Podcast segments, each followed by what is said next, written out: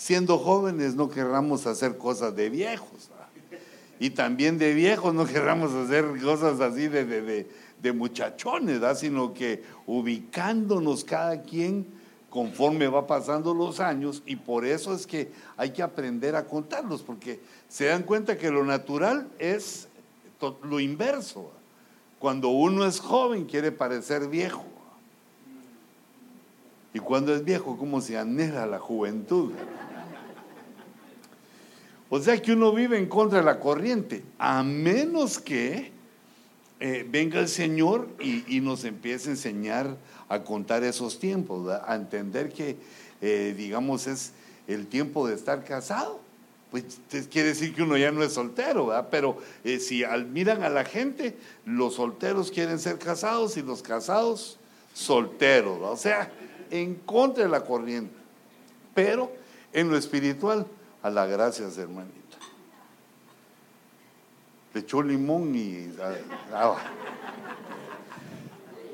y fíjense, hermanos, también, eh, digamos, también en la iglesia. Bueno, pero fíjense, le voy, a, decir, entonces uno empieza a contar sus años de vida y, y empieza a darse cuenta de cómo va la cosa, de por dónde va.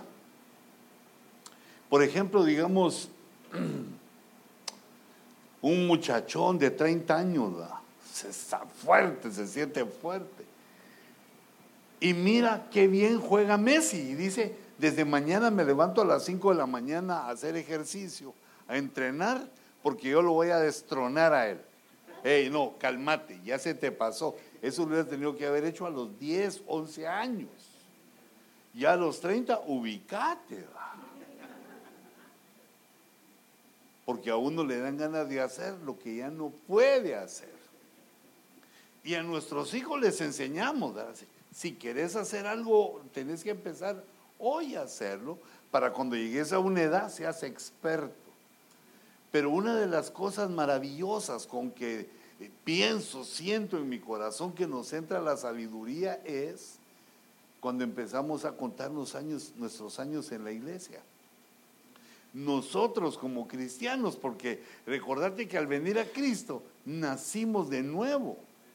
Empezar a contar nuestros años eh, en Dios, en Cristo, nacidos de nuevo, y también nuestros años, los que van corriendo en la iglesia, porque cada vez que comienza un año nuevo, llegamos como a una, como a una puerta dimensional eh, donde van a, suceder cosas proféticas, donde van a pasar cosas eh, tremendas, porque recordate que Dios tiene para nosotros grandes promesas que debemos ir alcanzando, eh, digamos, en la vida, en el futuro. Se van alcanzando cosas que son todas maravillosas y que Dios ha preparado para nosotros. es decir, hermano, que bueno, eso las hermanas lo saben, ¿verdad? Que el hombre va entrando en años y se va poniendo más guapo, más interesante, ¿verdad? Aunque es Latin People uno, ¿verdad? Pero todo mole. Ese misterio que Dios le dio al hombre, ¿verdad? Que eh, el hombre es como el oso, entre más feo, más hermoso, y entre más viejo también se va poniendo más eh, canoso y, y bueno, según me dijo una vez mi esposa, que me puse algo celoso, pero no mucho, solo así un poquito, ¿va? Porque estábamos viendo a este señor, a este artista de cine que hizo de James Bond, ah, Connery, ¿ah? que sale Connery así, eh, con su barbita blanquita. Entonces yo le dije, en aquel tiempo la mía no estaba tan blanca. Yo le dije, mira, este ya se está poniendo eh, canoso, mira, la, la barba ya está blanca. Sí, me dijo, qué hombre tan interesante. ¿A poco? Le dije,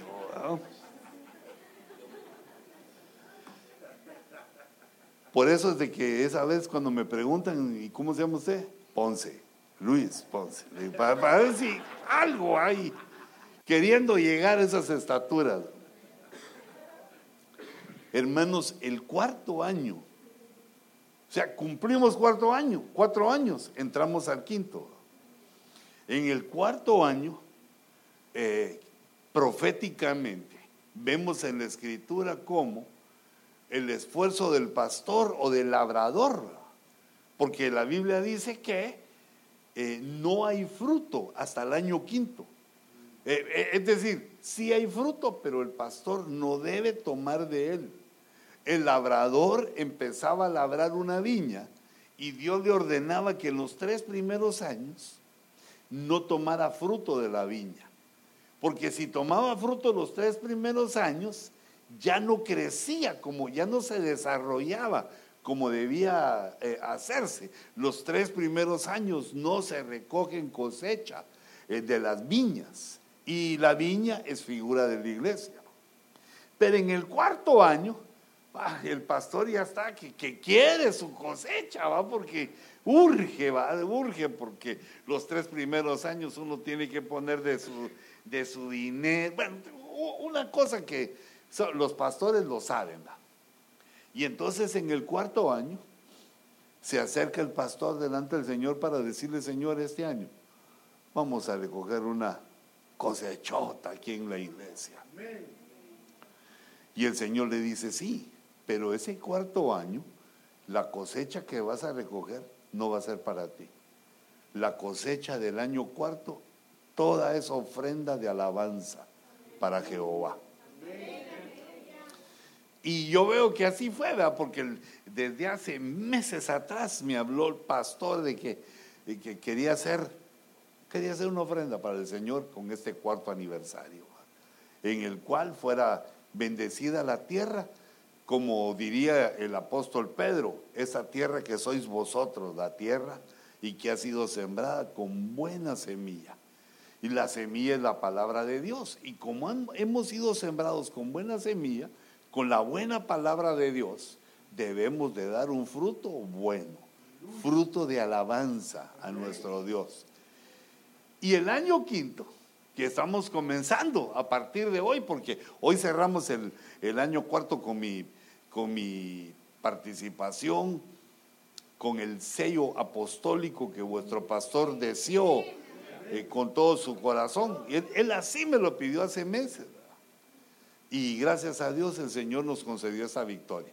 Pero entonces fíjense, el año quinto es un año de gracia, el año quinto es un año de ministerio, los cinco ministerios. Pero en el año quinto es el primer año que el pastor o que el labrador recoge fruto. Y entonces debemos entender esto, el entendimiento que tienen que tener los labradores y también los labrados que son ustedes es que todo lo que cosechamos es porque lo sembramos. Aquí no hay engaño, no, no nos engañemos con esos pensamientos que son así como socialistas. ¿Qué me va a regalar? Va? ¿Qué me van a dar? No, hijitos, no hay nada regalado. Todo lo que existe, alguien lo hizo, alguien lo pagó, alguien lo trabajó. Regalado no hay. Todo lo que hay costó algo y entonces eh, pero fíjate, fíjate el punto. Lo que el Señor nos está diciendo es que eh, en el año quinto debemos entender que lo que queremos en nuestra vida lo tenemos que hacer nosotros. Porque fíjate, ocurre esto que muchos hermanos, sabiendo que el poder de Dios es maravilloso, que no hay, no hay nada mayor que eso, son muy aguados, así lo que esperan. Ahí están esperando. Hermano, y perdón, ¿y usted qué está esperando? Pues hermano, yo al Señor le pedí una esposa. Aquí la estoy esperando. Se la pedí güera de ojos azules que se parezca a la Barbie y que también a mí me transforme que yo me parezca a Kent. Le digo, ¿y qué estás esperando entonces? No, aquí porque Dios que es poderoso. No, tiene que ir uno al ataque primero comer en lugar de seis tacos, cuatro, para ponerse como Kent, ¿verdad? Porque si no, no se pone así gigantesco. Y luego salir e ir a, ver dónde está esa Barbie. Porque las Latin Woman también son, eh, son como Barbies, porque eh, no, no, no, son güeritas, pero se saben echar en el pelo ese su, ¿cómo se llama esa agüita oxigenada? Así para que...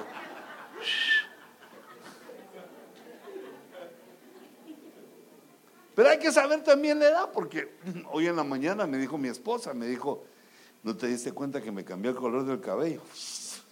Sí, yo, torpe, no. Y me le quedé viendo. No, yo creo que solo me daría cuenta si te lo pintas azul, zanahoria, rojo. ¿Y por qué me ya no me dan los ojitos? Dije, me le acerqué así para ver así, tal vez con lupa, pero lo que te ves guapa, te ves guapa. Que se saben echar así la agüita oxigenada, así, así, con, así para que les queden con. Ay, ellas saben bien cómo hacer la cosa. El año quinto es el entendimiento de que lo que queremos para nuestra vida hay que labrarlo. Hay que meter las manos en la tierra, no hay que ser pirulis y chillones de, ay, mis manitas. Hay, que meter las manos en la tierra y buscar lo que anhelamos. No, no nos va a llegar. Así como este hermano que cuando yo lo encontré le dije, ya vas a cumplir 40 años. Sí, pero Dios es fiel, me dijo, y me va a mandar aquí a mi mujer. No, papadito, le dije, la mujer, dice la Biblia, que uno va, uno se casa con quien quiere, mientras que sea en el Señor. ¿va? con quien quiere, para que después no diga, no, es que yo, no sé, estaba, no, no, yo, quería una naranja y esa es toronja, la devuelvo. No, con quien querrás, pero que sea en el Señor, ¿va? Lo que querrás en tu vida, si querés las promesas del Señor, tenés que saber cómo es la cosa. También así otros hermanos esperando, aquí Dios me va a bendecir, Dios me va a dar dinero, y, sí, sí, yo, lo entiendo, pero hermano hay que ir a chambearlo, hay que ir a trabajar y trabajar bien. Quiere, la gente quiere que lo tomen en cuenta y trabaja, la hagan ahí trabajando todo. Hey, usted, ah, ah, ah, Dios mío. No, uno va a trabajar sus ocho horas con ganas, hijito. Y así cuando le pregunten es que uno trabajo para usted, sino para Cristo. Así como... Bueno, entonces fíjate, ¿por qué? El principio básico. Tenemos que agarrar eso, hijitos, porque mira, si no, después uno se arrepiente. Ay, ¿cuántos años tengo de cristiano? Y, y, y, y dónde, está lo que, dónde están mis promesas? Las promesas no se esperan sentados, sino que dice la Biblia, dad y os será dado. ¿Qué querés? Eso da. Porque lo que uno da es lo escaso. Lo que uno quiere es lo que no hay. Lo que ya hay, ¿para qué lo quiere uno? Ya uno ya, ya, no lo, ya no lo necesita porque ahí lo tiene. Es decir, que el casado no va a pedir esposa porque ahí ya tiene un trabajar con la que tiene. Solo ponerse a,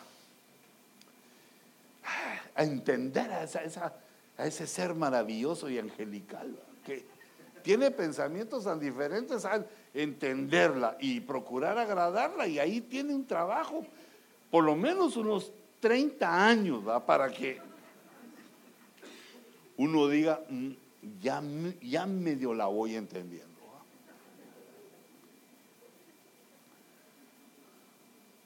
Es que de verdad que la mujer, la mujer es linda. Fíjense que digamos mi esposa tiene un dicho, pero en Guatemala no suena tan feo, no suena tan feo, porque eh, es un dicho que dice terco como mula, dice uno. Ah. Pero la mula no, la mula no es yo no lo tomo como mala palabra porque es un animal fuerte, trabajador. Pero lo que más me gusta a mí es que cuando eh, la ponen a, a una mula, una bajada con carga, tiene una pata tan dura que va frenando así, mira. Va aguantando su peso, la carga y todavía que la van trancaseando. O sea que es un animal fuerte. Y entonces, y llega hoy y me dice con un descaro, yo nunca te he dicho así. Y yo digo, oh, estaré soñando. Porque uno no las entiende, o sea que tal vez Tal vez ella me dice eso, pero me quiere decir otra cosa. La interpretación, que eso uno lo debe aprender desde que las conoce, ¿va? Porque, eh, fíjate, para este cuate que te estoy diciendo que iba a cumplir 40 años esperando ahí, ya me va a venir mi mujer. Yo le dije, la Barbie te va a caer encima, le dije, porque y pero si atrás viene la suegra, ya son dos trancazos que tenés que ir a buscarla. me dijo, no, pastor, es que todas las que yo voy y les hablo me cortan. ¿Por qué? Mire, ¿se recuerda la hermanita aquí, la hermanita, hermanita Allá está de amarillo. No, aquí no va, sino que él me dijo, allá, allá está de amarillo. Entonces yo vi quién era la hermanita y me dijo, yo llegué con ella hace como tres meses, pastor. Llegué con ella y le dije, hermana, usted me gusta. Yo pienso en usted. Yo me quiero dormir y cierro mis ojitos y la miro a usted. Y cuando yo me despierto, ni sabe qué miro. Una visión, la miro a usted. Y ella dice que, eh, él me contó que se le quedó viendo así, le hizo ojos chinitos así. Y le dijo, indio feo. Y le tiró. Y entonces le dije, ¿quién es este? No, pues no, no era ella, yo pensé que era ella, pero mejor me quedo aquí quietecito, esperando que Dios me lo envíe. No. Indio feo quiere decir quizá, quizá, quizá. Y vos no logras interpretar esa situación. Si no todos seríamos solteros, porque a la primera nos dicen que negativo, cambio y fuera, De verdad, de verdad, pastor. Me hubieras venido antes, ya dejaste de pasar como cinco semanas. Me hubieras dicho, no, es que yo dije, no, de plano, es que es linda, pastor, mire, que linda. Sí, ya, ya, ya sé, le dije, pero entendé el idioma y empezaste a acostumbrar que así va a ser la cosa de ahora en adelante, ¿va? Interpretation ahí va poniendo la, atención. A la, y entonces me dijo, ¿y ahora qué hago? Anda otra vez. Ah, porque, qué vergüenza. Vergüenza es robar. Vergüenza es robar y salir sin nada. O sea, ya robar. Ese es el clavo fatal.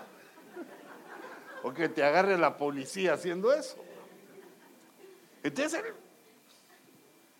yo, le di mi consejo, le dije, mira, llega, relájate, le dije, normal, un cortón o varios, todo hombre lo tenemos que aguantar. Que nos digan que no. ¿Y qué? ¿Qué te quitó? ¿Qué te hizo? ¿Te despeinó? ¿Qué, qué te...? No, pues me dijo indio feo. Y vos le hubieras dicho, lo de indio se lo acepto, lo de feo no. ah, que va avanzando uno. Y entonces le dije, llega y decirle, hermana, aquí viene su indio feo.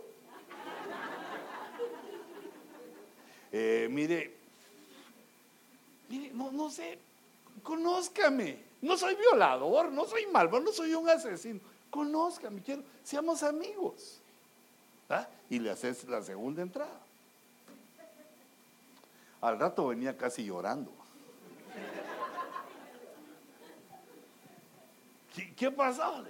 Hermano, yo le dije como usted me había dicho. ¿Y qué te dijo ella? Pues se me quedó viendo así. No soy violador, me quedó viendo así como que me pasó el escáner. Mm, mm. Y entonces, ¿qué te digo? Yo dije, si la primera le dijo indio feo, ahorita sabe ni qué le dijo. Le dijo, le voy a pedir permiso a mi papá. Y le volvió a tirar el pelo y se fue. Le dije, y mira, eso quiere decir quizá, quizá. Ya le quitaste un quizá, le dije, ya, ya vas bien. Ana, no, hermano, ya segunda vez que me corta. ¿Y qué? Ese es como aquel que tiene miedo que a un trabajo le dicen que no, ya, ay, no, mejor me voy a mi casa hasta que me llamen de gerente. No, hombre, aguanta que te digan que no. ¿Y qué? Mira, allá, eh, allá en Guatemala tenemos un dicho, pero es así medio mundanote, pero le da fuerza a uno, ¿ah? Porque cuando uno le dicen que no, dice, de mejores fiestas me han echado. Y se va uno. Como quien dice, ¿qué me importa? Porque tú sos una persona importante, donde te acepten, donde tú cases ahí, vas a hacerlo bien porque tenés la bendición de Dios y vas a dar fruto. Bueno, total que ese hermanito lo volvió a mandar por tercera vez. Le dije, no, dije, ahora anda, pero no, llegó un montón de días la hermana y volvió a ir. Y le dijo, hermana, yo pienso en usted de verdad, no, no sé qué me pasa, no sé qué me hizo, qué, qué me has hecho, mujer, abusadora. ¿verdad? Porque como dice, ¿qué hiciste, abusadora? Dice, ¿qué me hiciste, abusadora? Y entonces ya, yo no sé, pero le habló así ya relajado, no, no llegó así todo tenso, porque cuando, digamos, el soltero, pues fíjense lo que le estoy hablando es que uno se ubica en su edad. Uno se ubica en su edad. Por eso es que hasta a la cárcel puede mandar un hombre que ya siendo maduro se pone a hacer esas cosas con una muchachita, ¿va? porque ese ya sabe. Ese ya sabe, le fluyen las palabras y ese lo puede decir mejor porque ya le pasaron unos años, pero el que está joven le cuesta. Entonces el viejo, el maduro, no, no el viejo, los viejos ya somos a clase aparte. Ya los maduros lo que tienen que hacer es que ensayar sus palabras, darle sus palabras a la mujer que ya ama, a la que ya tiene por mujer. Pero el otro que está conquistando tiene que aprender a que le digan que no a que le digan que no y, también tiene que aprender a pagar la cuenta. Hijita, notas y cuando te invitan si pagan la cuenta. Si no pagan la cuenta quiere decir que su página de internet es muñe.com. O sea que es un muñecón que quiere que vos lo atendás. Eso es. Aunque sea bonito, porque todo bonito con el tiempo se pone feo. Entonces, fíjate, fue la tercera vez con la hermana. Y le dijo, hermana, mire, hay una vigilia y...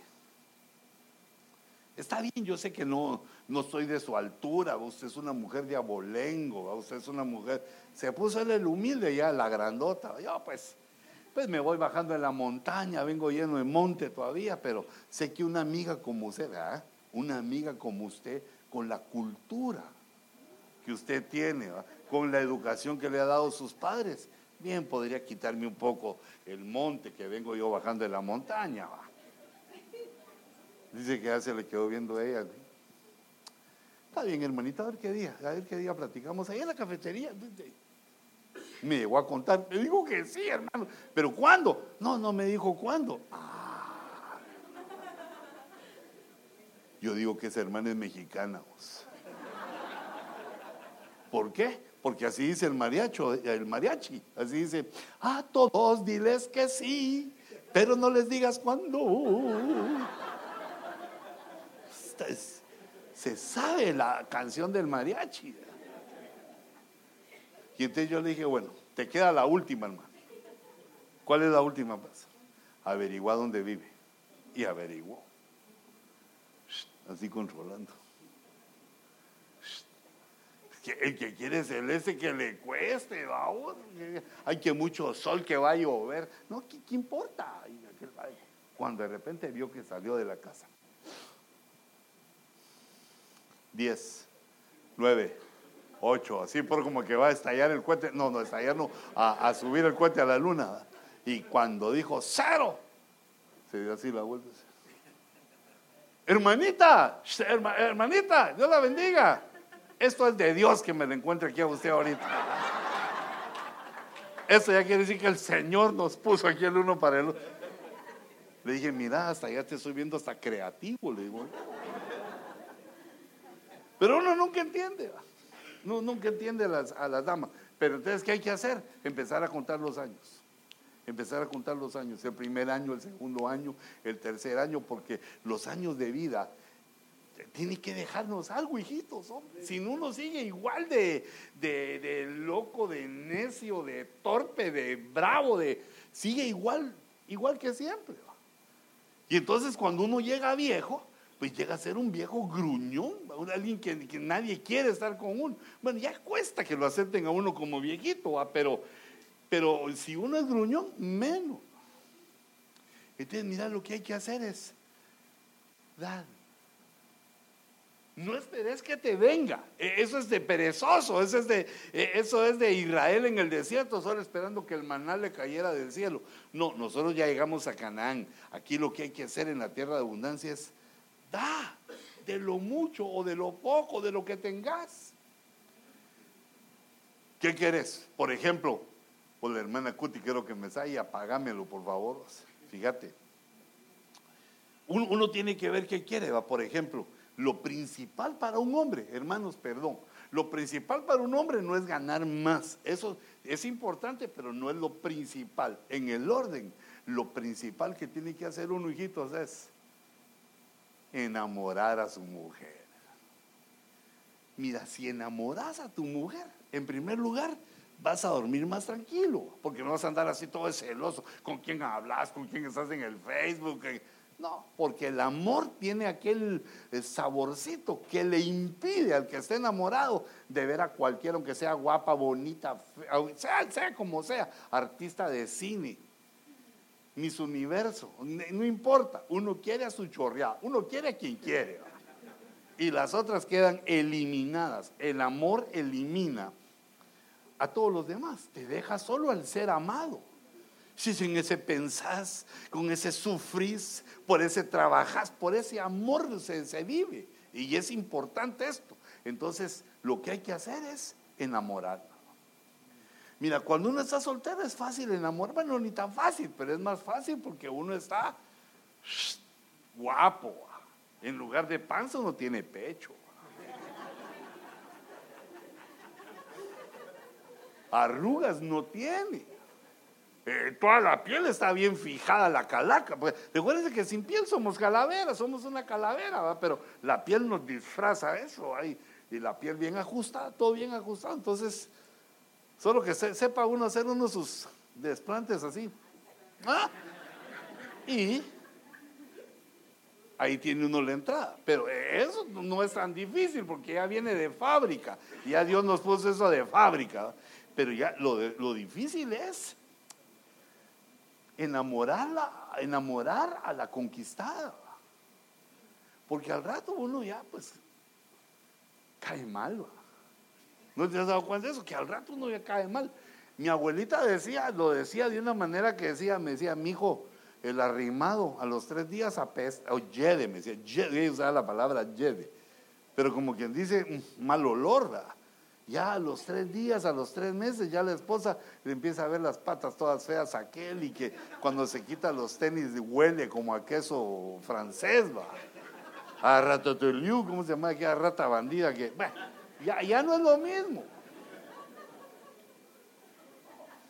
Entonces uno tiene que contar su tiempo y decir, el primer año de casado es un año para uno ser feliz a su mujer. Y así te acostumbras para vivir toda la vida haciéndola feliz, porque ¿para qué quieres pelear? ¿Para qué se casa uno? ¿Para andar peleando? Entonces uno tiene que aprender a guardarse los enojos. Que pasa cada cosa. Cuando uno está casado, ah, te la llevas a pasear. Decís, mi amor, mire, otra luna de miel. Ay, qué lindo, dice vamos a ir a nadar, arreglar todo, prepárate.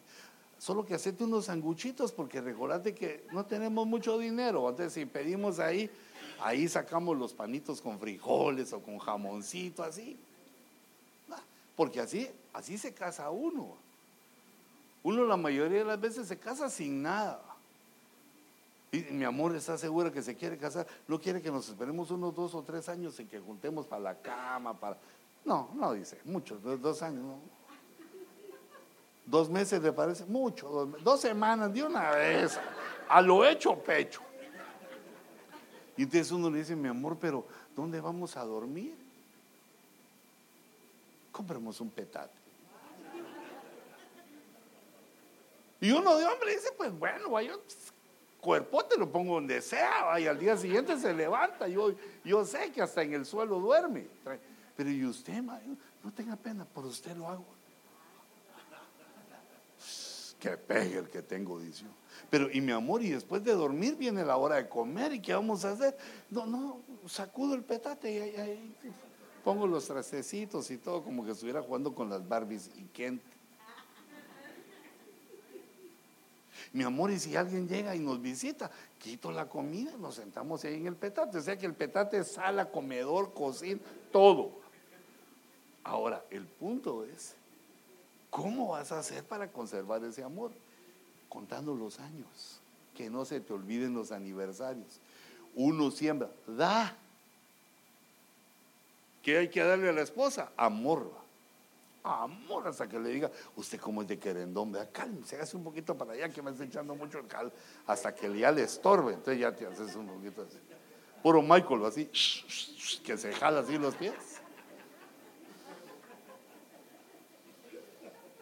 El quinto año es el año que uno entiende que todo lo que quiere, lo que uno quiere, lo obtiene dándolo. Lo primero que hay que hacer es enamorar a la mujer, pero bien enamorada. Los argentinos dicen que cachetea el pavimento. Los guatemaltecos dicen colgada, que esté bien colgada, pero de ti, enamorada, que ella sueñe contigo, piense en ti. Pero ahí hay varias cosas que hay que hacer, hermanos, que yo, yo les ruego que no se les olvide.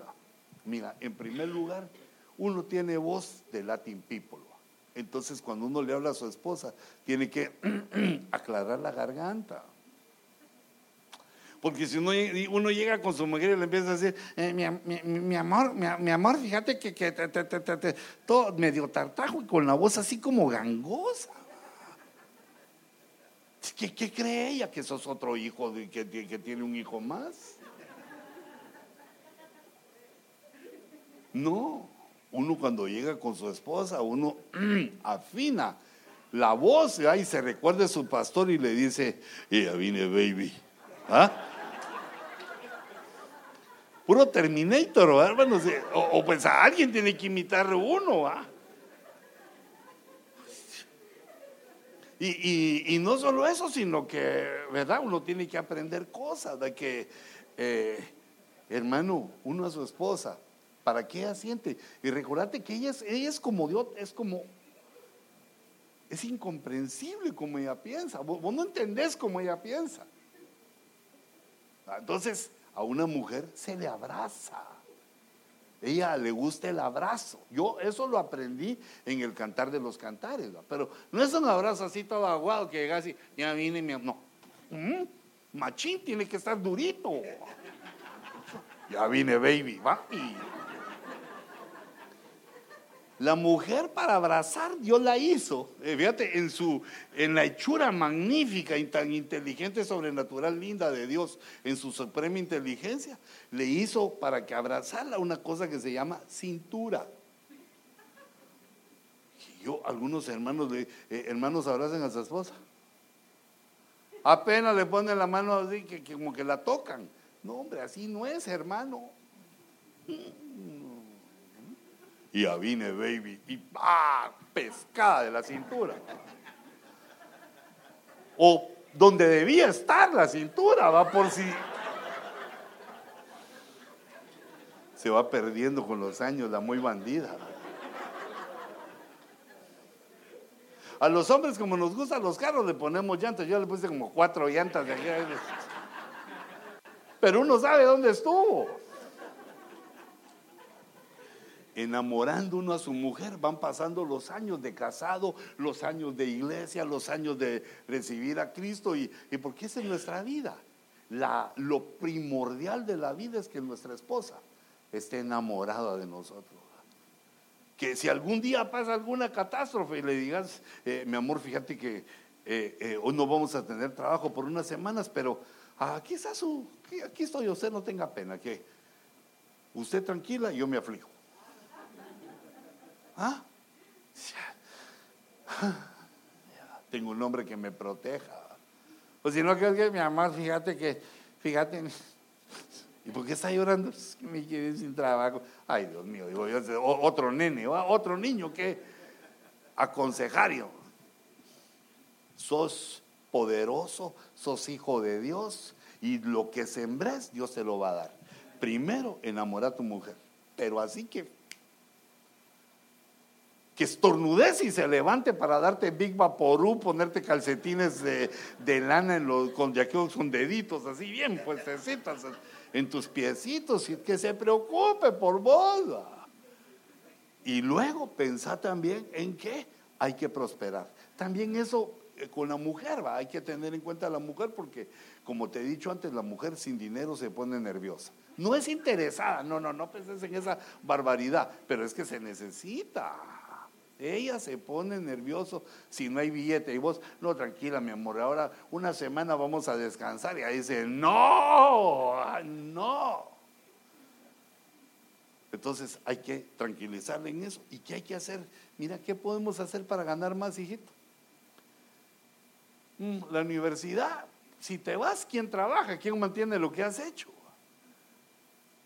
La manera que Dios nos ofrece es dar y se os dará. También eso, dad y se os dará. Ese verso se divide en tres partes. Dad y se os dará. Me encanta recordártelo, porque quiero que tengas mucho, que tengas el amor de tu esposa, que tengas una casa bonita. ¡Hey! Venimos a Estados Unidos. Y olvídate de los ranchos. A que tengas una casa bonita, que vendas tu pichirilo y tengas un carro bueno, ah, bonito, de vidrios así. Mm, lo que los hermanos, algunos hermanos compran, yo quiero un carro, pero que sea, eh, que, los vidrios que sean así, y que todo, no, no, no quiero lo electrónico. ¿Y por qué? Es que así me enseñaron, así, yo soy riguroso. Digo, pero ¿por qué? ¿Te gusta castigarte a vos mismo o qué? comprate algo así que le digas a tu esposa, mm, respire el aire del, camino, ¿ah? y si no, ya mucho frío, mm, ah, que encienda así de, mm, prospera, prospera, prospera. ¿Cómo se prospera? Ahora lo que te queda es dar, dad a Jehová y Jehová os dará. Medida buena, apretada, remecida y rebosante. Cuatro medidas para que des conforme sea tu voluntad. Solo que tenés que saber esto. La tercera parte del versículo dice que con la medida que midiereis, así seréis medidos. O sea que si das bueno, bueno, qué bueno, pero no esperes que te den rebosante. Dios no puede ser burlado. A Dios nadie lo puede engañar. Si das en una medida, tenés que saber que esa medida te va a regresar. No puedes esperar de que no, yo ya di, yo, yo ya di, entonces ahora cuando me viene. No, Dios no es así. Hay que dar sin interés sabiendo que esos principios se cumplen. Dad y se os dará. Mira, tus hijos están pequeños todavía, sí, si tenés, están pequeños, pero ¿sabes qué? Los años van pasando. Cuando sintas ese cuatro va a tener uno enfrente. Si el Señor no ha venido, va a ser 14 aniversario. O sea que, y, en ese tiempo tus hijos van a tener 10 años más. Quizá tu hija ya se enamoró. ¿Quién va a ser ese hombre que enamoró a tu hija? Tu yerno. ¿Y tú qué vas a hacer de él? Suegro. ¿Y tu esposa qué va a hacer de él? Suegra. ¿Quieres que te quiera? Queremos a los tuyos ahorita. Sembra con tu suegrita. Hola suegrita, ¿cómo está? aquí esperando que se me aclaren los días cuando te vayas alejando un poco de mí. Uno tiene que ganarse el corazón de su suegra también. Si no, uno no va entendiendo la vida. Mira, como aquel hermano, ¿va? Que ahorita vamos a empezar con las estatuas, ¿eh? Como aquel hermano que le dice, le dice, suegra, mire, yo, yo quiero que me quiera. Primero ya me conquisté a su hija, ahora quiero que usted me quiera. Ella le hizo boquitas así, como que no estaba muy agradada ella. ¿Sabe qué le dijo? Ese fin de semana la invito a un hotel. Vamos a ir al hotel en un, bueno, creo que un Hyatt, algo así, un Hilton. Me la quiero llevar al hotel. Ahí vamos a comer, vamos a estar en la piscina. Lleve su traje de baño, señorita. Allá se fue con su esposa y ella. Ya cuando estaban allí en la piscina, le dijo, suegra, no se va a meter. ¿A dónde? A la alberca, a la piscina, no va a nadar. Ay, gracias, gracias, hijito. Le digo, despacito. Como a la media hora volvió a regresar aquel necio. Suegra, ¿no se va a meter a la piscina? Sí, ya le cayó un poco mal. Después, ya le dije que después, Pánfilo, le dijo, para que se calmara. Como a la media hora, otra vez, suegrita, ¿y no se va a meter usted a la piscina? Ya perdió el control, va. Y le digo, bueno, ¿usted qué, qué, se cree? ¿Por qué quiere que me meta a la piscina? ¿Quiere, que me, ¿Quiere verme en traje de baño o qué? ¿Por qué quiere que me meta a la piscina? No, no, le digo, no se enoje. Es que como usted se mete en todo, yo dije, pues también se va a meter a la piscina. Dije yo. Haciéndose odioso, ¿eh? Haciéndose odioso con la suegra. Mira, si a uno no le baja la sabiduría para tratar a la suegra, ¿sabes cuál es la clave? Calladito. Solo buenos días, buenas noches, gracias, buen provecho, con permiso. Solo es. Porque si no, cuando uno habla, se le sale. Este año es el año de una siembra profética. Se abre con una siembra. Sembra lo que deseas para tu vida, para que pongas en orden tu vida, para que construyas una familia poderosa, para que le des un techo a tus hijos, para que hagas feliz a tu esposa. Recuérdate que la felicidad no solo lo sexual, ¿va? tiene mucho que ver, pero si somos humanos, también hay que aprender el trato, la forma de, de tratar, siendo un caballero, siendo un caballero, aprendiendo a abrazar donde se abraza, aprendiendo a besar también, hermano, hasta eso tenemos que hacer porque pues uno no es experto. Yo, miro unos hermanos cuando besan a su esposa, le dan el beso en la frente. Si es beso de abuelito, le digo yo. Si así no. Yo solo miro que las las señoras que, que la besan así se le quedan viendo así como quien dice, no te doy una nomás para me, mejor. Yo mejor le tiro unos días de lejos. Porque si no, como abuelito, los besos entre marido y mujer no deben verse. Ah, son solo para los de la foto, o sea, él y ella. Así es selfie, solo ella y él. Pero hay que, no se te olvide eso, hijito. ¿Para qué se casa uno? Para esa linda criatura. ¿Cuánto lo deseabas hacer cuando tenías un suegro y una suegra que te lo impedía? Y ahora la tenés ahí a disposición y le das la espalda y te dormís los latinos no debemos irnos a dormir sin habernos duchado. Primero porque uno pues ha sudado todo el día. Y segundo porque sé que trabajaste duro y tenés sueño. Entonces reviví un poquito para por lo menos platicar con tu esposa. ¿Cómo te fue? Solo eso decirle. ¿Cómo te fue mi hija? Decirle. ¿Cómo te fue mi hija? Ya, cuatro. Y ahí ella se desbarata toda, te empieza a contar a las ocho y cuarto iba en el semáforo aquel hubo un accidente.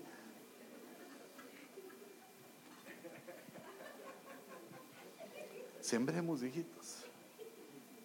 Sembremos para que, eh, mira, venimos a esta gran nación.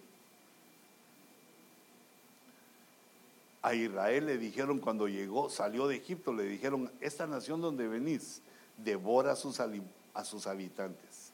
Si te dejas, Estados Unidos te destruye. Te hace su esclavo en el trabajo, te hace su esclavo eh, en la fama, en la dama y en la lana. Eh, el orgullo, las mujeres y el dinero. Tranquilo, deja que Dios te lo dé. Solo séle fiel, porque Dios tiene una, una bendición que nos da una prosperidad sostenida. O sea, te sostiene la prosperidad en los meses, en los años, porque la otra prosperidad llamarada de tusa, unos dos meses bien y de ahí. Y mientras nosotros estamos celebrando los aniversarios y esperamos este, el año quinto, fíjate, el año quinto, primero Dios, en 12 meses vas a tener frutos lindos y maravillosos. Recordate, lo que querés, sembralo. Lo que querés, da. Da y se os dará. Pero también tenemos que estar pendientes de algo poderoso, algo atrás. Si ahí está ese pizarrón maravilloso, lindo. Si, si lo necesito, te lo pido. Lo necesito. Ah, así, vamos, así como le dice aquel joven a, la chica, le dice, eh, mire, usted quiere ser mi novia. Déjeme que lo piense. Sí, le dice. O sea, dos segundos y lo decidió, loco. A la miren qué lindo. Sí se nota que hay maestros en...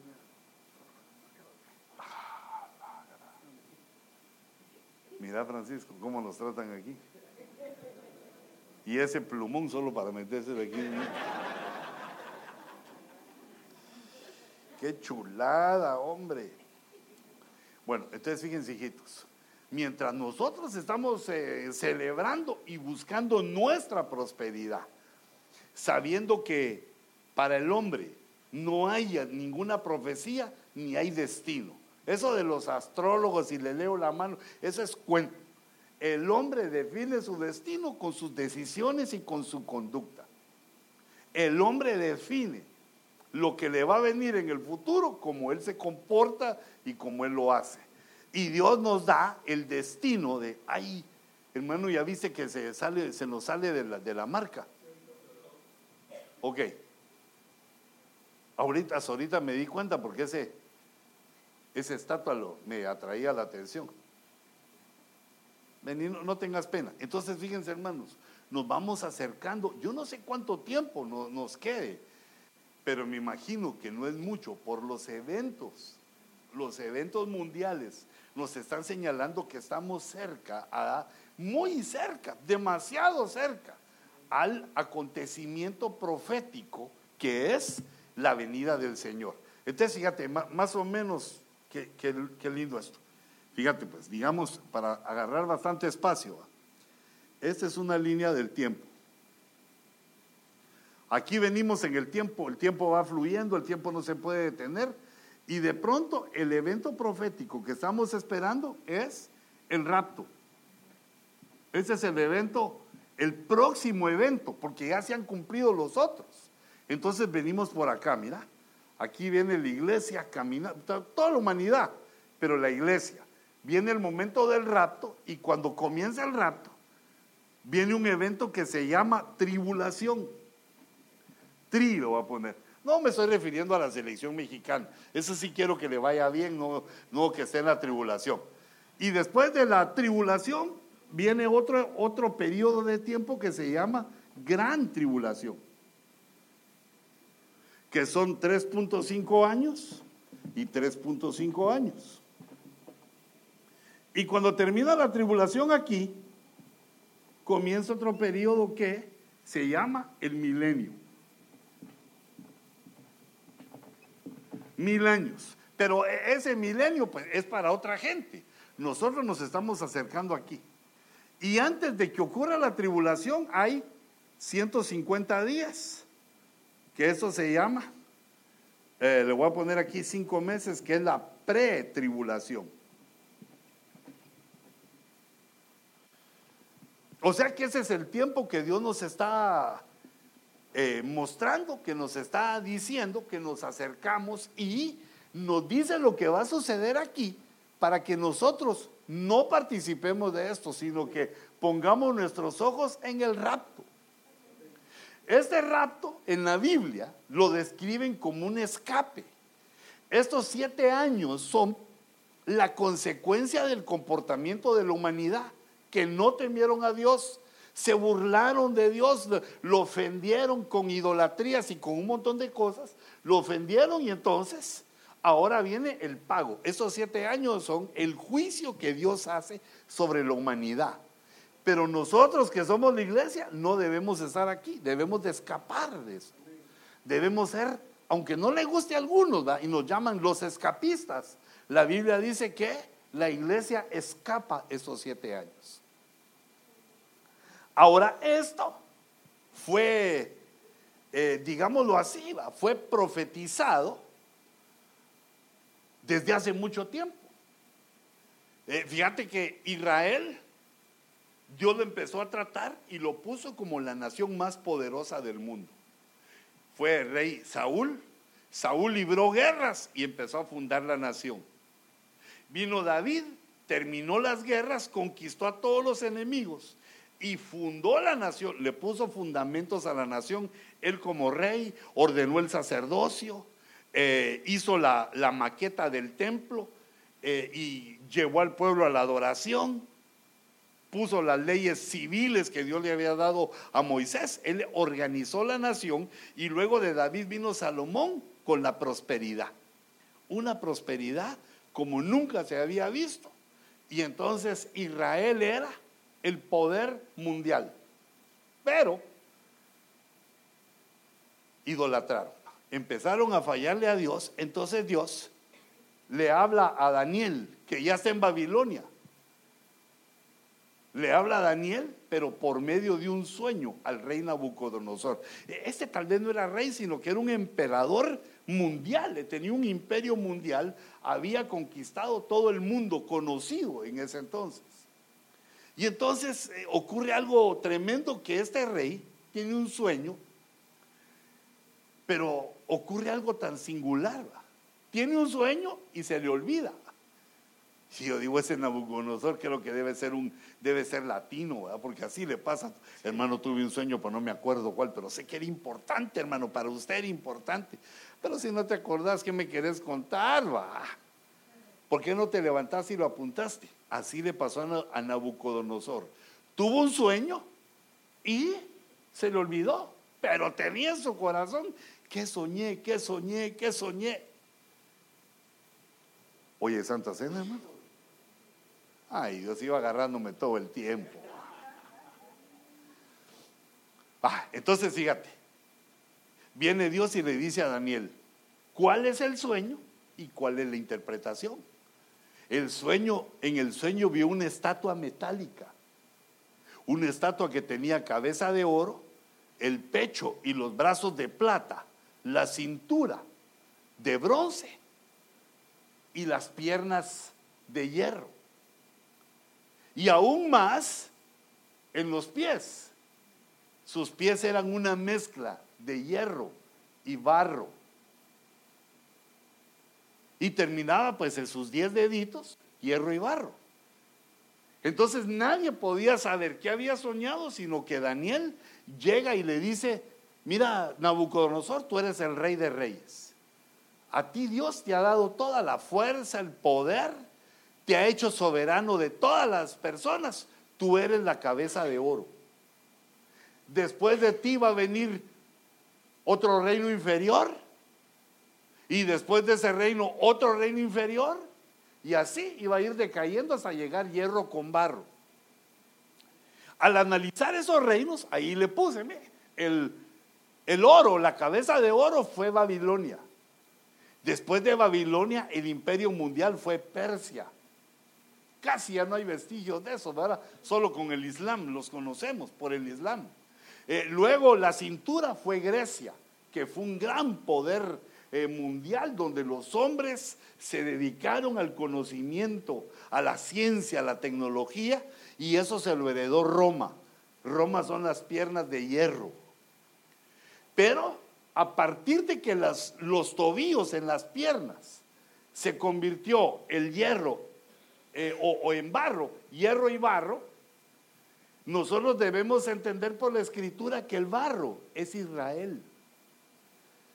Porque eh, dice Jeremías que llegaron los, eh, llegaron los judíos y le dijeron, Señor, nosotros somos el barro y tú el alfarero. Y, y, Jehová les contestó y les dijo, amén. Ustedes son el barro y yo el alfarero y yo hago lo que quiero con ustedes, porque yo soy el barro. Eh, perdón, yo soy el alfarero, ustedes sujétense. Entonces, si el barro es Israel y el hierro es el, Roma, el imperio romano, que todavía vivimos en el imperio romano, solo que ya con otro nombre, con el nombre de ONU, Organización de Naciones Unidas. Ese es el tiempo que vivimos. En las Naciones Unidas están todos los países de la tierra e Israel. Israel no estuvo en todos los metales. Entonces esos metales Israel estuvo diseminado en las naciones, pero al final vuelve a aparecer. Y el último imperio es el nuevo orden mundial, que son los diez dedos.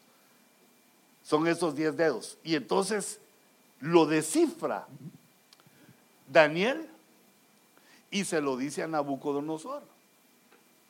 Pero como hermanos, hay que tener entendimiento espiritual.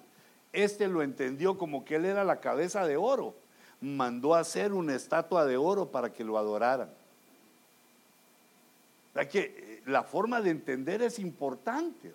La forma de entender uno se compone cuando acepta a Cristo y empieza a dirigirse hacia lo bueno, hacia lo honesto, hacia lo que tiene buen nombre. Cuando empezamos a tomar decisiones para el bien, para buscar la verdad, eh, se nos empieza a componer la mente, porque si uno se basa en mentiras, anda todo enredado, nunca entiende bien las cosas, porque la mente anda enredada. La mente necesita conocer la verdad y no mentir, no ser cuentero ni mentiroso, porque la mentira confunde nuestra mente, lo vuelve a uno siniestro, lo vuelve a uno así malvado, manipulador.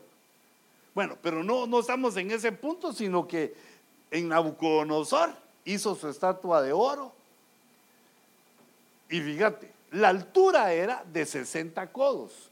Un codo es más o menos medio metro.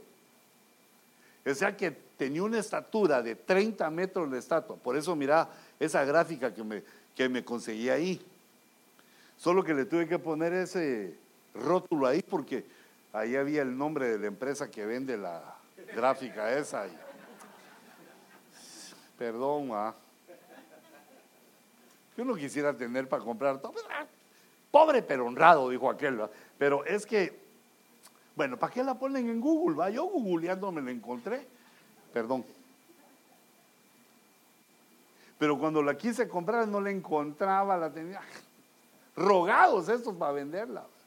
Entonces, como no la, no la voy a usar para fines eh, financieros, dije, Señor, perdóname.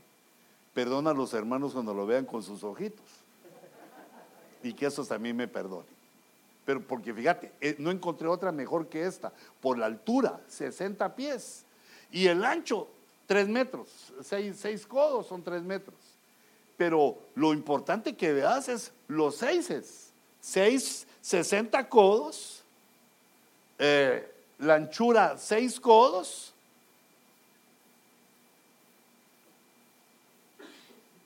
seis, seis. Van dos seises ahí, la altura y la anchura, doble seis. La levantó en la provincia, en la provincia de Babilonia. Pero resulta que Nabucodonosor pidió alabanza para esa estatua, adoración para esa estatua y todos lo tenían que adorar. Entonces ahí van todos aquellos en desfile, en procesión, adorándola. Y dice Daniel 3:10, tú, oh rey, has proclamado un decreto de que todo hombre que oiga el sonido del cuerno, el shofar, la flauta, la lira, el arpa, mira cuántos, el salterio y la gaita, seis instrumentos musicales, 60 codos de altura, 6 de ancho y seis instrumentos musicales.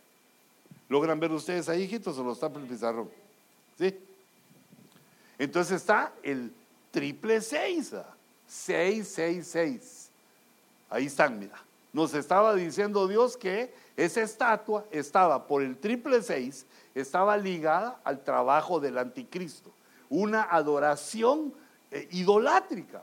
La adoración a los ídolos lo que procura es desviar nuestra mirada, desviar nuestra adoración al único Dios, al verdadero Dios, y ponerlo a, otros ídolos.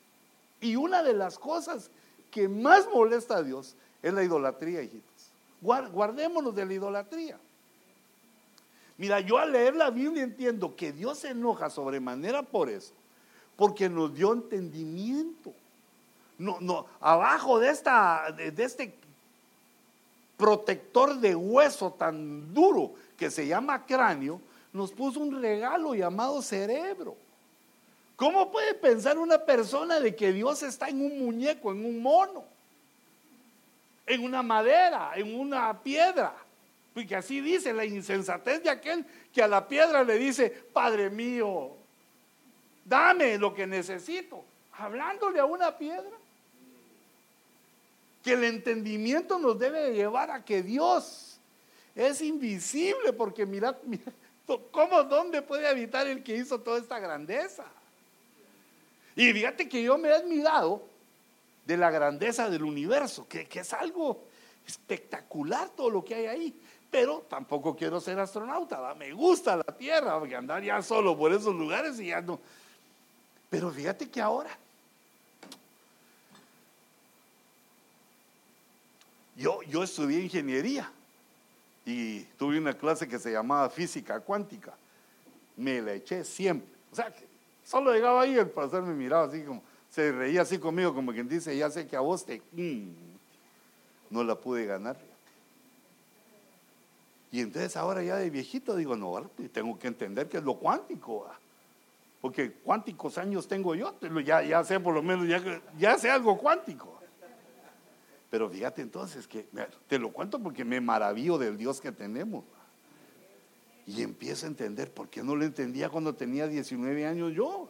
Si me funcionaba más, digo yo que me funcionaba mejor, pero tal vez no, que Dios, la palabra de Dios ha hecho algo en mí. Porque ahora pues tengo como mis maestros contratados, ¿va? O sea que lo que yo quiero saber es me voy a YouTube, tutoriales. ¿Ah? Enséñenme física cuántica, me acuesto así. No entiendo nada, lo voy a ir otra vez mejor porque no entendí nada.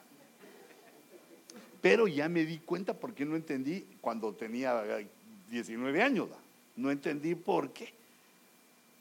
En el mundo pequeñito todo funciona diferente que en el mundo donde nosotros vivimos, así como también en el, en el cosmos, ya ahí ya no funciona igual el tiempo, ya cambian las cosas en lo grande y también en lo chiquito. Pero lo que me gustó de lo chiquito es que le da unos dolores de cabezas a los científicos. Porque fíjate, cuando se estudia un átomo, eh, ellos saben qué pasa, saben sus leyes y todo, no, no le quieren entrar a eso, pero cuando se ponen a observarlo, actúa diferente, como que supiera que lo están viendo. Imagínate cómo se ponen estresados. Pero ¿por qué no funciona igual que cuando no lo veamos? Es una de las paradojas que los tienen con la, con la cabellera, eh, o sea, con el pelo así vuelto para atrás, ¿verdad? Porque no lo pueden descifrar. Y yo creo que no van a poder porque ya se fueron por otro lado. Eh, eh, pero es un misterio. Y sabes qué dice la Biblia? Que de lo invisible Dios creó lo visible. Y ahí está el origen de cómo Dios nos hizo a nosotros de los átomos. Y, los átomos hay otros más chiquitos, y esos chiquitos son otros más chiquitos, y otros más chiquitos. Y, eso nunca para. Así como no para para lo grande, tampoco para para lo chiquito. Ese es el Dios que nos creó. Ese es un Dios en el que yo puedo creer y decir, Señor, qué grande eres. Pero miro un, te lo digo porque yo también fui idólatra. ¿Cómo podíamos pensar en eso? que Dios es una estatua. Entonces Dios se enoja porque nos dio la inteligencia. Por eso dice, mira esa, parte final. Y toda clase de música, el que oiga todo el sonido toda clase de música, se postre y adore la estatua. Lo que Dios quiere es desviar la correcta adoración, la adoración que Él exige y la merece porque Él es digno. No hay otro que sea digno para la adoración, porque fíjate, por lo menos tú y yo, ¿qué hemos hecho? Es que ya venimos aquí y ya todo estaba hecho. Ya había oxígeno, ya había agua, ya había mamá, ya había papá, te cuidaron, te dieron pachita, lechita, te vistieron. o sea, ya había quien. ¿Qué hicimos nosotros? Solo venir a vivir aquí. El que lo hizo fue Dios. Y date cuenta que lo que desean es desviar tu adoración. Ahora resulta que los amigos de Daniel eran cuatro hebreos. Fíjate, eran cuatro hebreos. Daniel no aparece aquí porque Daniel, Daniel está en el palacio. No se menciona, en el palacio está. Y sus tres amigos, Sadrach, Mesach y Abednego, les piden que adoren. Y los tres amigos se niegan no adoran. Entonces les ofrecen que si no adora, lo van a mandar a un horno. Sadrach, Mesach y Abednego respondieron y dijeron, cuando les dijeron que adorara, ellos respondieron, ciertamente nuestro Dios, a quien servimos, puede librarnos del horno de fuego ardiente. Es poderoso para hacerlo. Y de tu mano, oh rey, nos librará. Pero si no lo hace, has de saber, oh rey, que no serviremos a tus dioses, ni adoraremos la estatua de oro que has levantado. O sea, si me salva, gloria a Dios. Y si no me salva, también gloria a Dios, porque Dios no es nuestro siervo, sino nosotros somos siervos de Él. Él decide.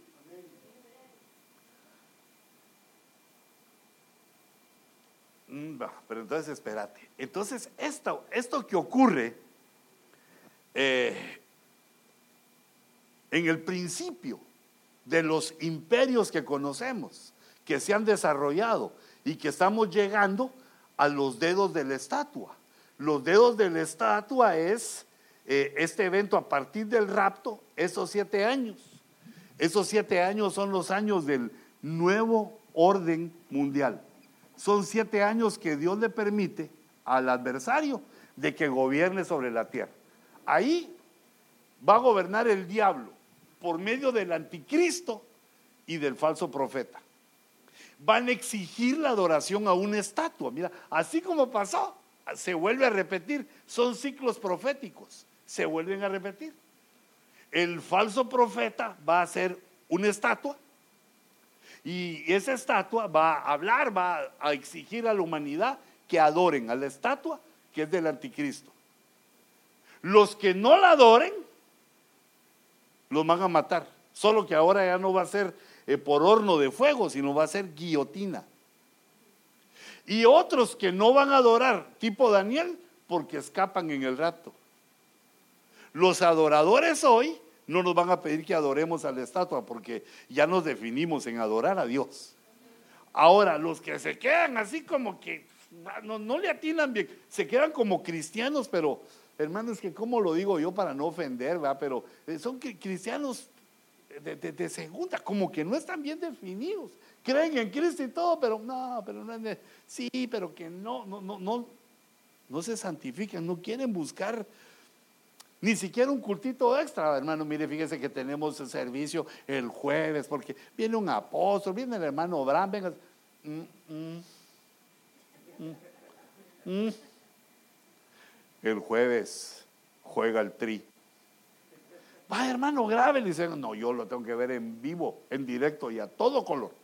Ya de reprise ya no me gusta porque ahí los hermanos me cuentan la goleada que nos... No, digo, cómo nos enfrentamos a los equipos. Eh, entonces, fíjate la figura. Otra vez, el mismo, lo mismo que pasó ahí, van a haber unos a la manera de Sadrach, Mesach y que van a decir, no adoramos. Y entonces, ¿qué va a decir la estatua? decapítenlos, quitando la cabeza, guillotina. Y otros que ya nos fuimos y los demás, todo lo demás, todo el mundo va a adorar a la estatua. Ahora fíjate, yo tanto que te digo y de la estatua yo quería hablar. Primero te felicité que enamoraras a tu esposa, quisiera. ¿Cómo es el cuarto aniversario? Y como los miro a todos así, y hermano, en los buenos no, en los cuartos aniversarios hay unas comidotas, no se me vaya. Si no es por mí, quédese por la cena. O estoy equivocado. Bien, va. Yo sé, yo sé. Ya siento así los perjúmenes. Va, entonces fíjate, aparece esta, esta, este problema que va a haber en estos siete años. Mira, esto Dios nos lo pone para que lo sepamos, para que decíamos no estar aquí. Va a ser un tiempo de sufrimiento intenso. Si crees que has sufrido, te digo, no has sufrido nada. Va a ser un tiempo de socialismo mundial. Yo lo logro ver tipo Venezuela ahorita, porque nadie puede comprar ni vender si no tiene la marca de la bestia, en la mano o en la frente. Como dicen los venezolanos, va a ser el carnet de la patria, dicen. Si no tenés la marca, no puedes hacer negocios. Y si no, y entonces ¿cómo? No puedes trabajar. Entonces, ¿cómo comemos? ¿Y cómo vivimos? Ah, entonces fíjate cómo dice. Además dice, aquí está hablando del falso profeta. Además engaña a los que moran en la tierra. Fíjate, engaño. El engaño es la herramienta diabólica. Por eso nosotros tenemos que saber la verdad de la palabra. Porque si uno no sabe la verdad de la palabra, lo engañan a uno. Si aquí está mejor, vaya, aquí tengo que saltarme el pizarrón. El falso profeta engaña a los que moran en la tierra a causa de las señales que se le concedió hacer en presencia de la bestia. Mira, nosotros los humanos tenemos la tendencia de que a lo que vemos poderoso lo queremos adorar como que fuera Dios. Fíjate, Juan llega en Apocalipsis y un ángel le está explicando lo que pasa y Juan se le tira a los pies para adorarlo. Dos veces quiso adorar ángeles y los ángeles le dijeron, no hombre, yo soy tu consiervo. Yo ya soy un poco más bonito que vos, pero yo soy tu consiervo, adora a Dios. Mira, por eso es la enseñanza. El que hace señales y qué. Puede ser ventríloco o que tenga la mano veloz y te esté engañando o que esté actuando con señales diabólicas, porque el diablo tiene su podercito también. Por eso miráis lo que dice. ¿Cómo engañó a todos los moradores de la tierra? Por las señales que se le concedió. No podía este, este, hacerlas, se le concedió hacerlas. Las señales, y un versículo antes, la señal que está es que hace descender fuego del cielo, tipo Elías. O, sea, hace una barbaridad, una cosa, así una señal grande, entonces la gente va en pos de él. Pero tú y yo no, por eso te estoy enseñando, no. Las señales para nosotros son el pan y el vino, la sangre de Cristo. Son nuestras señales. Entonces dice, a causa de las señales, diciendo a los moradores de la tierra que hagan una imagen de la bestia. Ahora, hermanos, yo cuando leía eso ya hace años, yo pensaba en la magia. En la magia porque dice que los hombres hagan una imagen de la bestia que tenía la herida de la espada. Ese es el anticristo. Y el verso 15 dice que se le concedió al falso profeta dar aliento a la imagen de la bestia. Si yo decía eso a mí, ¿sabes cómo se me decía? Perdón, va, perdón, no, no tiene sus burras, también va. Yo decía, esto es como Pinocho. El muñeco que quiere ser humano, la estatua que se le concedió, tiene aliento. Pero ahora estamos hablando ya de lo cuántico, de inteligencia artificial, de robots. Se le concedió, eh, donde dice, se le concedió dar aliento a la imagen, se le concedió hacer señales. Todo es concedido. Dios le da la autoridad al falso profeta de hacer esto para que se asombre la humanidad. Entonces venimos los humanos y ya tenemos la tecnología, tal vez no nosotros, pero la humanidad. Entonces hay que hacer un robot. Hay que hacer un robot. Qué feo me salió ese robot. Hay que hacer un robot eh, que es una estatua que es del anti Cristo, del que tenía la herida de la espada y que ha vuelto a vivir. Ese tipo de resurrección diabólica que tiene ahí es para engañar a la humanidad. Ah, como Jesús resucitó este, ese es Dios. Baja el fuego del cielo. Se le concede dar aliento a la bestia. Eh, entonces, fíjate, es que aquí, mira, hay cosas importantes, porque el falso profeta, ya lo tenemos detectado, es el Papa. Perdóname si sos argentino, che. ¿Ah? Para mí, bueno, es que en la escritura para mí está tan claro que es eh, toda esta organización papal que tiene siglos. Y él no es anticristiano, sino que es un falso cristiano, es un no sé ni cómo decirlo, es un cristiano idólatra. Entonces Él es el, el falso profeta, el que le dice a la humanidad y nosotros hacemos con la tecnología, hacemos esto. Eh, tiene boca, porque habla. Tecnología. y de lujo la que tenemos ahorita. Y eso es lo, lo, que nos muestra, lo que nos muestran, ¿verdad? Pero voy a tener dos horas de estar predicando, hermano. ¿Y a qué horas viene yo? Pues como a las tres. Bueno, solo déjenme decirle unas cositas, pues. Fíjense, en las películas, ah, porque esto no lo viene predicando Hollywood desde hace rato, que las máquinas toman conciencia en un momento. Y las máquinas al tomar conciencia se vienen contra la humanidad, nos quieren destruir. O sea que usted no ha visto las ocho películas de Terminator que han hecho. Esa ciencia ficción, es que mires que esos de Hollywood saben algo, los bandidos, hombre. Esos salen de los, saben de los planes diabólicos. Eh, mira, aquí, antiguamente pensábamos que la estatua iba a tener vida por magia porque no, no miraba uno de dónde. Pero ahora ya tenemos tecnología, ya sabemos que por la tecnología. Ahora, la, máquina puede hablar, se, programa, pero eh, en las películas pasa un accidente eléctrico, un cortocircuito, algo pasa que le da conciencia al robot. Eso es la ciencia ficción. Y cuando tiene eh, esa conciencia, empieza a matar a la humanidad. Y ahora la siguiente, la siguiente parte, la tecnología la ponemos nosotros. Y el falso profeta, ¿qué es lo que va a poner? Pues va a ministrar espíritus inmundos. Porque, eh, hermanos, una máquina no puede tomar conciencia. Una máquina no, no, es creación nuestra. El hombre no puede darle vida a nada ni el diablo, que el Señor lo reprenda. No le podemos dar vida. Lo que, lo que se le hace a una máquina es que se le enseña a hablar y, su cuerpo pues puede recrear algunos de los movimientos humanos y, y, parece que fuera humano, pero no lo es. No tiene sentimientos, no tiene corazón. No es humano. Es una recreación.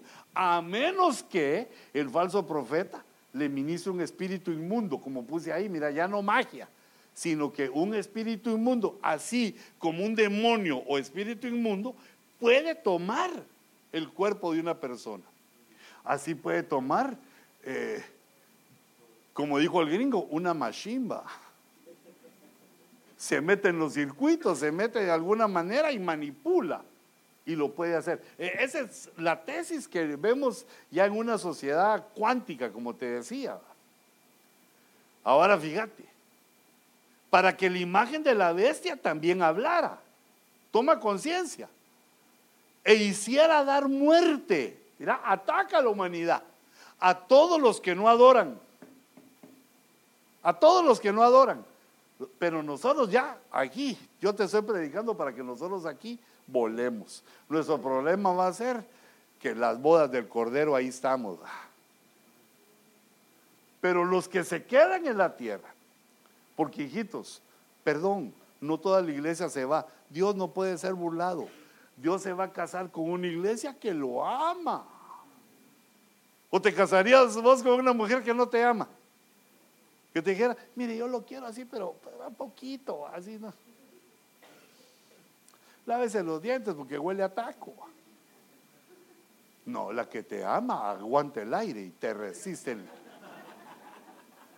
hasta todavía el bigote le pica el chile, todo el chilote que te comiste y ya siente el picor, pues se aguanta como las hembras.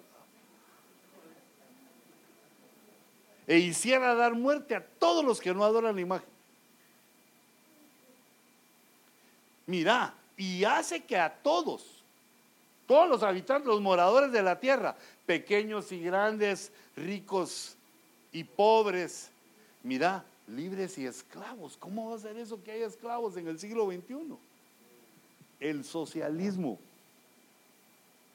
Hermanos, el hambre lo hace venderse a uno, hombre, como que fuera una ramera a uno. Pues si ya no hay que comer, ya no hay nada, te tenés que vender vos mismo. Eso sucedió en el tiempo, ya ha sucedido esas hambres. Hermano, ¿cómo? Bueno, mi esposa lo sabe bien, cómo cambia uno con hambre. Ella cuando me mira que yo ayuno, se quita mejor, fíjate. Yo le digo, pero mi amor, ¿por qué si estoy dulce y todo? No, estás agresivo. Mm. Es decir, que uno con hambre, las hijas de Israel en el hambre se comieron a sus hijos, los cocieron y se los comieron.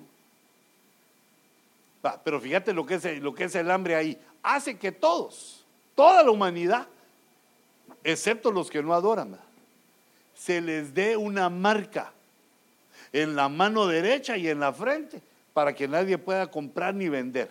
De ahí deduzco que va a ser una sociedad socialista, comunista, todos igual la canasta que te envía el gobierno para que comas, así como en Cuba. Seis huevos y mira que comes toda la semana, que se los coman tus hijos, porque ¿qué, hace uno con seis huevos y las familiotas que tenemos?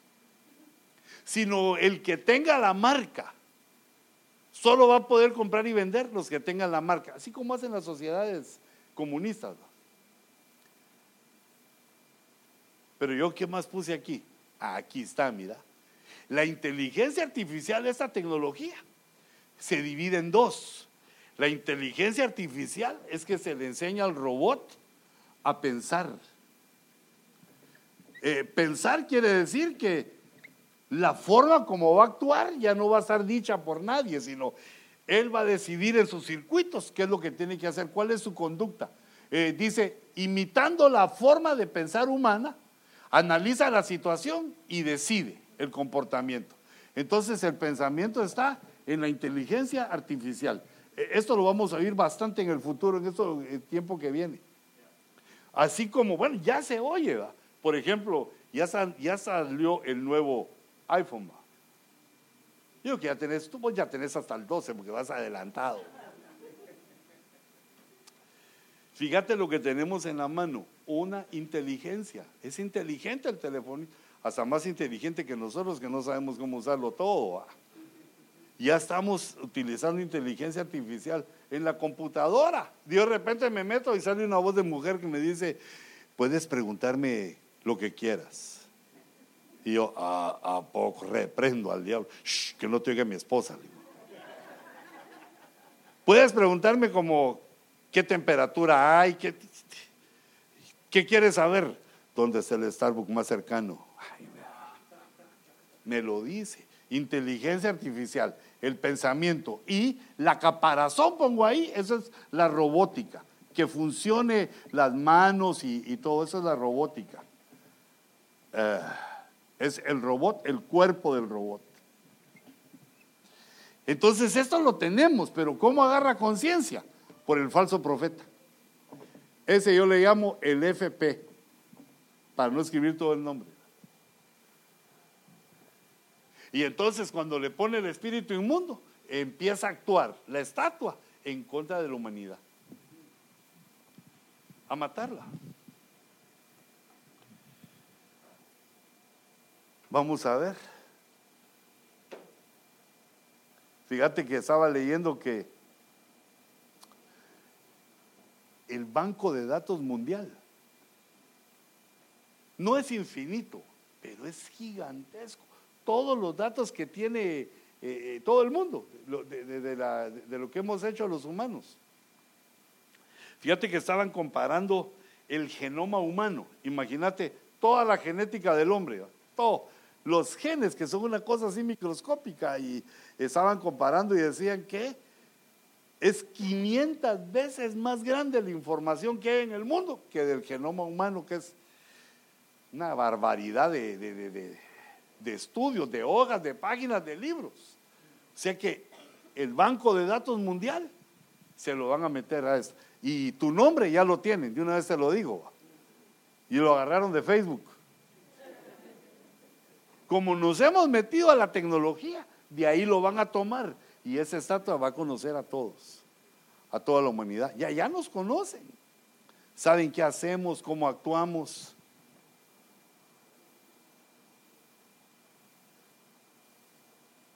Bueno, fíjate, quiero terminar con esto porque la Santa Cena viene.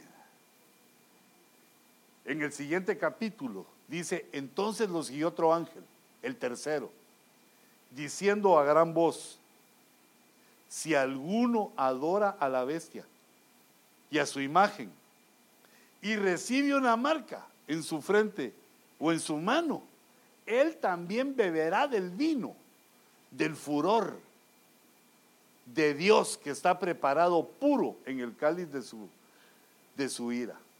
Fíjate, los que no bebieron el vino que tipifica la sangre de Cristo, les va a tocar beber el furor de Dios, el vino del furor de Dios.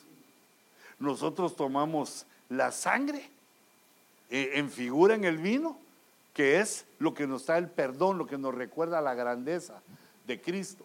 Pero esto se lo van a beber en juicio. Ahí puse, mirad este. Y será atormentado. Fíjate, los que adoren a la bestia y reciban su imagen, serán atormentados y será atormentado con fuego y azufre delante de los santos ángeles y en presencia del Cordero.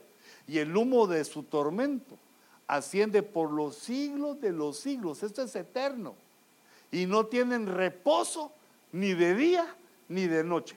Esos no son de benecer porque nosotros estamos en el año de reposo. Y no tienen reposo los que adoran a la bestia y a su imagen. Fíjate las dos cosas que hacen.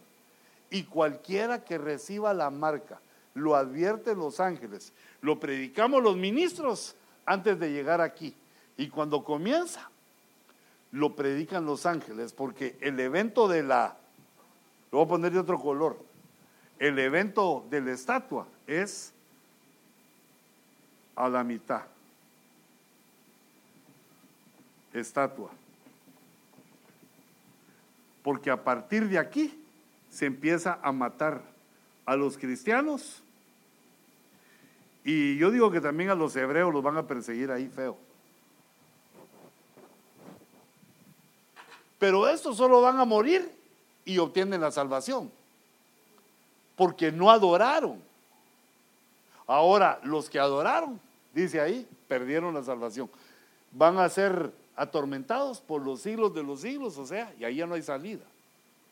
Fíjate la importancia de esto, que la importancia que tiene para Dios la adoración. Y entonces, hermanos, antes de que venga este vino, el Señor dejó que de tiempo en tiempo, cuando lo deseáramos, compartiéramos el vino que tipifica su sangre y el pan que tipifica su carne, porque nuestro boleto para estar aquí con el Señor es que nos pongamos a cuentas constantemente. E, el, el, vino y el pan, o el pan y el vino, lo dejó el Señor a sabiendas que no íbamos a lograr la perfección, a sabienda que somos débiles, que somos engañados, que tropezamos. El que no tropieza se resbala. Y el que tropieza se resbala, cae. Dios sabe que no la logramos hacer y que la perfección está bien lejos de nosotros. Entonces nos dice, pero de tiempo en tiempo, analiza tu vida, ponete a cuentas conmigo y come mi cuerpo y bebé mi sangre y yo te vuelvo a perdonar y nos volvemos a poner a cuentas, borrón y cuenta nueva, otra vez para seguir adelante. Y nosotros estamos rememorando, estamos celebrando este cuarto aniversario, sabiendo que entramos a una nueva dimensión espiritual en la iglesia y también en nuestra vida. Y vamos a ministrar la Santa Cena. Cierra tus ojitos un momentito.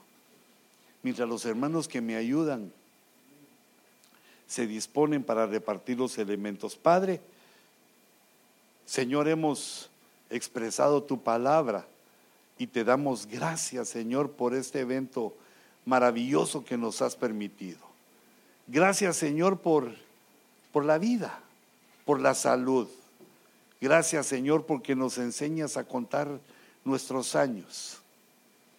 Gracias, Señor, por este día glorioso, por este cierre maravilloso a esta fiesta de amor, de aniversario de la casa que lleva tu nombre. Señor, te ruego que bendigas estos elementos.